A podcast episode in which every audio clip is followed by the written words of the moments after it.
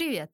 Это подкаст «Снимок с историей» студии «Трешка». А меня зовут Катерина Четверякова, и я фотограф. В этом подкасте я буду вам рассказывать истории создания знаменитых фотографий, которые облетели весь мир и получили невероятную популярность в 20 и 21 веках и творческом пути их авторов.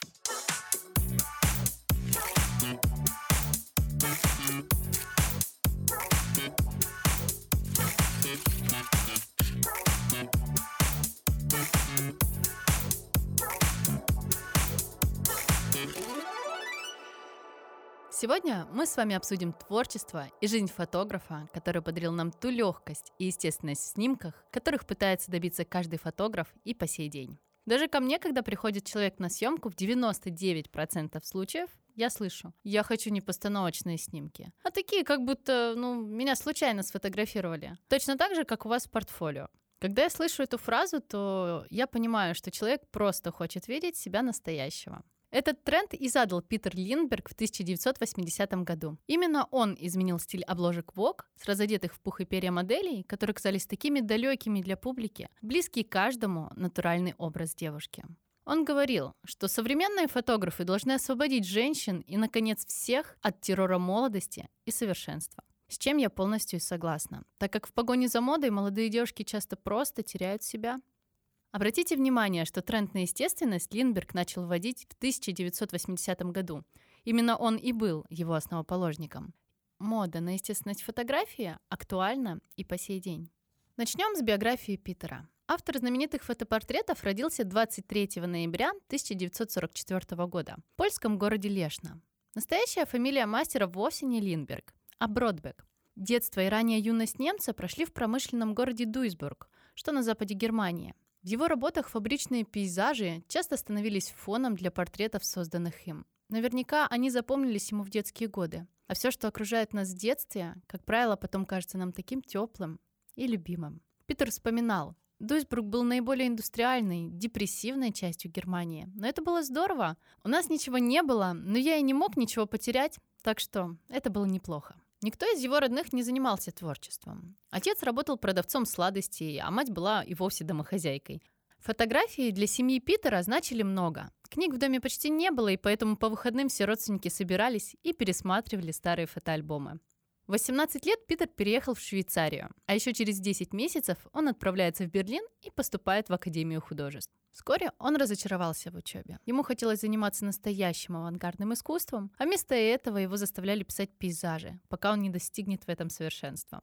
В тот период Питер вдохновлялся Ван Гогом, его оригинальным видением, ожесточенным и яростным творчеством. Возмущенным перспективой всю жизнь рисовать пейзажи, он оставил учебу и поехал автостопом в Арль, чтобы понять, как Ван Гог стал Ван Гогом. Это было своего рода творческое паломничество, попытка вдохновиться тем же, чем вдохновлялся Винсент. Но у Питера ничего не получалось. Кроме того, он обнаружил, что в Арли такие ветра, что писать на улице практически невозможно, потому что ветер разметывал бумагу, и через 8 месяцев он также автостопом уехал в Испанию. Питер был опьянен свободой. Он гулял по улицам, ходил в музеи, много думал и читал. После двух лет странствий, наблюдений и размышлений Питер вернулся в Германию уже совершенно другим человеком. Он снова решил учиться, на этот раз в школе искусств в Крефельде. Когда Питер в очередной раз пытался понять, чем ему теперь заниматься, он обнаружил для себя фотографию. У его брата появились дети, и тот попросил Питера поснимать их. Питер пришел в восторг от непосредственности и честности детей перед объективом. Маленькие дети просто великолепны. Они открыты и целиком отдаются процессу. Они еще не выстроили стену недоверия вокруг себя и не представляют, как хотят выглядеть для остальных, говорил Питер. Позже он понял, что взрослые уже не могут быть такими же естественными, потому что оценивают себя со стороны. Этот опыт и лег в основу его особого отношения к портрету. Профессионально заниматься фотографией он начал почти чудом. В 1971 году, когда ему было 27 лет, от друзей друзей он узнал, что в Дюссельдорфе рекламному фотографу Гансу Люксу требуется помощник. И Питер с радостью согласился на эту работу. Хотя ничего не смыслил в фотографии. Питер получил эту должность не потому, что подходил для нее, а лишь потому, что был другом друга Люкса. Тогда Линдберг еще не осознавал себя фотографом, но одно он понимал четко. Все, чего он хочет, это общаться с людьми и создавать искусство собственными руками. В студии люкса юный художник был поражен тем, как его наставник работает с оборудованием и светом. Новое занятие так поглотило Линдберга, что ему не оставалось ничего, кроме как открыть собственную маленькую студию в Дюссельдорфе, а затем прославиться на весь мир. Одна из первых знаменитых съемок Питера была совершенно не связана с fashion-индустрией. Да он и не любил, когда его ассоциировали исключительно с ней. Линдберг хотел снимать рекламу, и его дебютом стал проект для табачной компании Samson, которая продавала табак и предлагала клиенту самостоятельно скручивать папиросы. Линдберг хотел снимать рекламу. Его дебютом стал проект для табачной компании Samson, которая продавала табак и предлагала клиенту самостоятельно скручивать папиросы. В рамках этой работы Линдберг отправился в Амстердам и в жанре документальной съемки сфотографировал незнакомцев, которые делали самокрутки. С самого начала он понимал, что постановочная фотография не для него. Ленберг умел ценить естественность и видел в ней особую красоту. Он заставлял свои фотографии разговаривать. Его стиль и уникальное видение быстро принесли свои плоды. В 1977 году Питеру позвонил знаменитый графический дизайнер и арт-директор журнала Twin Вилли Флекхаус с предложением о сотрудничестве. Это дало Питеру возможность отснять фотоисторию для французского бренда Kenza которую должны были разместить на 10 страницах модного журнала «Мода and Wonen». Я снимал эту историю совершенно бессознательно. У меня не было опыта подобных фотосессий. Я соорудил фон из окрашенной ткани размером 4 на 8 метров. На ней было много крошечных точек, как на зернистой пленке. И так я отснял материал, который, судя по всему, был диковинным для того времени, вспоминал Линдберг. После этого легендарные издания просто засыпали художника коммерческими предложениями.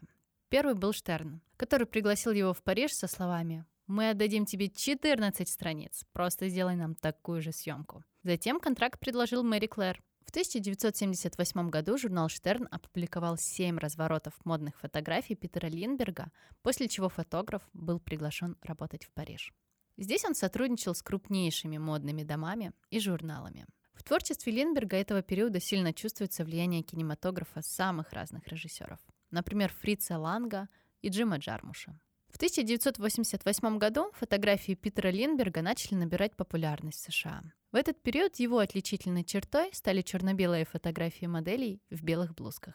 Редакторы американского Vogue неоднократно предлагали Питеру Линдбергу снимать для них, но он всякий раз отказывался. На это обратил внимание креативный директор Conde Nest Александр Либерман и пригласил Питера в свой офис. Когда Линдберг пришел, Либерман спросил фотографа, почему он не хочет снимать для американского ВОК. Мои редакторы говорят, что ты не хочешь с нами работать. Ты сошел с ума? Ты хоть представляешь, от чего ты отказываешься? Линдберг честно ответил, что ему просто неинтересно снимать тот образ женщины, который тогда мелькал на страницах всех крупных глянцев. Шикарная, богатая дама с ярким макияжем и крокодиловой сумкой. Тогда Либерман предложил ему фотографировать так, как он хочет. Питер, недолго думая, выбрал несколько молодых и малоизвестных тогда моделей, и они поехали на пляж Санта-Моники, где Линдберг сделал простую и естественную фотографию. Девушки были просто в обычных белых рубашках, с растрепанными волосами и естественным макияжем. И по-детски непосредственно резвились на песке. Довольный своей работой, Питер принес снимки в офис к Либерману. Люди из редакции не оценили новаторство Линдберга.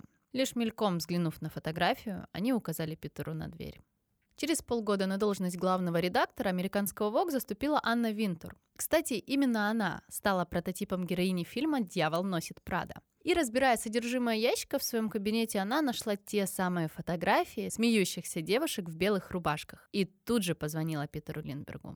«Это новая современная женщина?» — сказала Винтур. Она дала Питеру аж 20 страниц в журнале Vogue и свободу решать, кого, как и где снимать. Обложка следующего ноябрьского Vogue 1988 года шокировала даже редакцию самого журнала. Питер сфотографировал израильскую модель Микаэлу Берку, пиджаки от кутюр и обычных синих джинсах. Хотя изначально это должен был быть костюм из пиджака и юбки, но модель поправилась, и юбка ей уже не подходила. Снимок выглядел нетипично для того времени. Никакого гламура, улыбка, почти закрытые глаза и растрепанные волосы. Анна Винтур позже сказала, что она посмотрела на этот снимок и почувствовала ветер перемен. Чуть позже главный редактор британского Vogue Лиз Тилберис попросила Линдберга снять обложку январского номера так, как он представляет себе дух 90-х. И Питер поступил в согласии со своими убеждениями. На фотографии были его любимые модели. Наоми Кэмпбелл, Линда Евангелиста, Татьяна Патиц, Кристи Тарлингтон и Синди Кроуфорд. Смело и прямо они смотрели в объектив камеры. Минималистичные топы и джинсы, естественные прически и никакой ретуши и яркого макияжа. Ничего того, что могло бы отвлечь внимание от самих девушек. Героини с обложки мгновенно стали звездами. После выхода журнала Vogue Джордж Майкл позвал девушек сняться в клипе на песню Freedom 90. Их приглашали на светские вечеринки и модные показы. И этот снимок послужил началом эпохи супермоделей. Впервые девушки с фотографий были не просто вешалками для модной одежды, теперь они были сильными личностями со своими взглядами и убеждениями. Любовь Питера к сильной женщине действительно стала духом времени. После этой революционной обложки Линдберг стал самым популярным фотографом моды. Более 30 лет он снимал для самых модных журналов, такие как Vogue, Rolling Stone, Elle, Mary Claire и Vanity Fair. Главной целью для Питера Линдберга было освободить женщин от навязанных стандартов красоты. Он регулярно боролся против ретуширования его фотографий и со временем даже включил в свои контракты запрет на изменение его снимков. Кстати, если вы не знали, без данной пометки журналы автоматически редактировали снимок, стирая все то, что не попадало под их понимание красивого, что понравится далеко не каждому фотографу. Чаще всего Линдберг делал именно черно-белые фотографии. Он полагал, что цвет просто-напросто отвлекает от лица. И Питер пришел к такому видению, когда в юности смотрел на отчеты американских фотографов во времена Великой депрессии. На черно-белой пленке отсутствие ретуши и умной девушки было недостаточно для того, чтобы сделать хороший портрет. И самым важным было построить теплые и доверительные отношения с тем человеком, который находится перед объективом камеры. В этом с Линдбергом, кстати говоря, мы похожи. Как говорю я, главное на съемке — это атмосфера в кадре. Линдберг также утверждает, что фотография — это не один человек, документирующий другого человека. Это фотография именно тех отношений, которые у вас были с фотографом в момент съемки.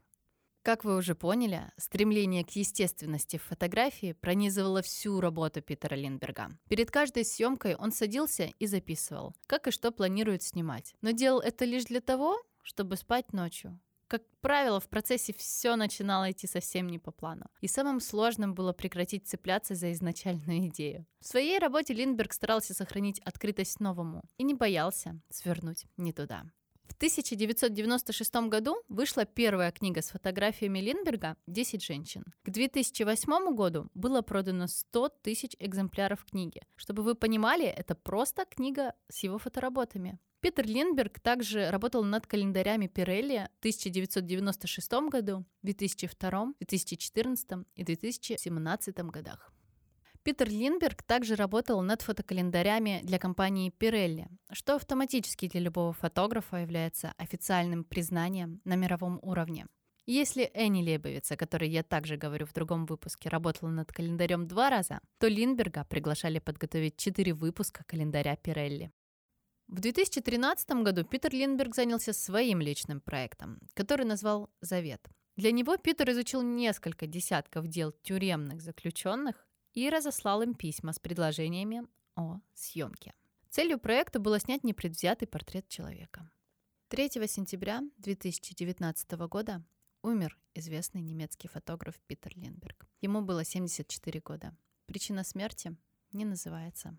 Он сотрудничал с Vogue, Vanity Fair и другими крупными мировыми изданиями. Также он сделал несколько знаменитых портретов Анджелины Джоли, Кейт Мосс, Кейт Уинслет, Синди Кроуфорд и многие другие. Также он был единственным фотографом, который четыре раза создавал календарь Пирелли. А в конце 2017 года фотограф снял рекламную кампанию московского ЦУМа. Кстати говоря, героями которые стали не модели, а клиенты универмага.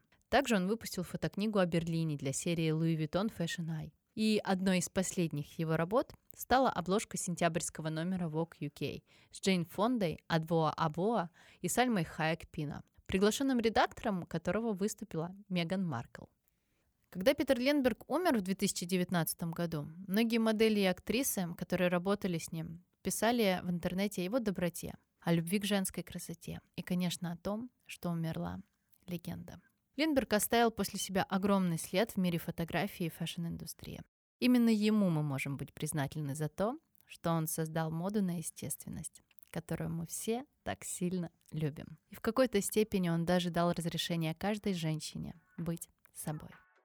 Спасибо, что дослушали до конца. Если вам понравился мой рассказ, подписывайтесь на наши подкасты и ставьте лайки. До новых интересных историй.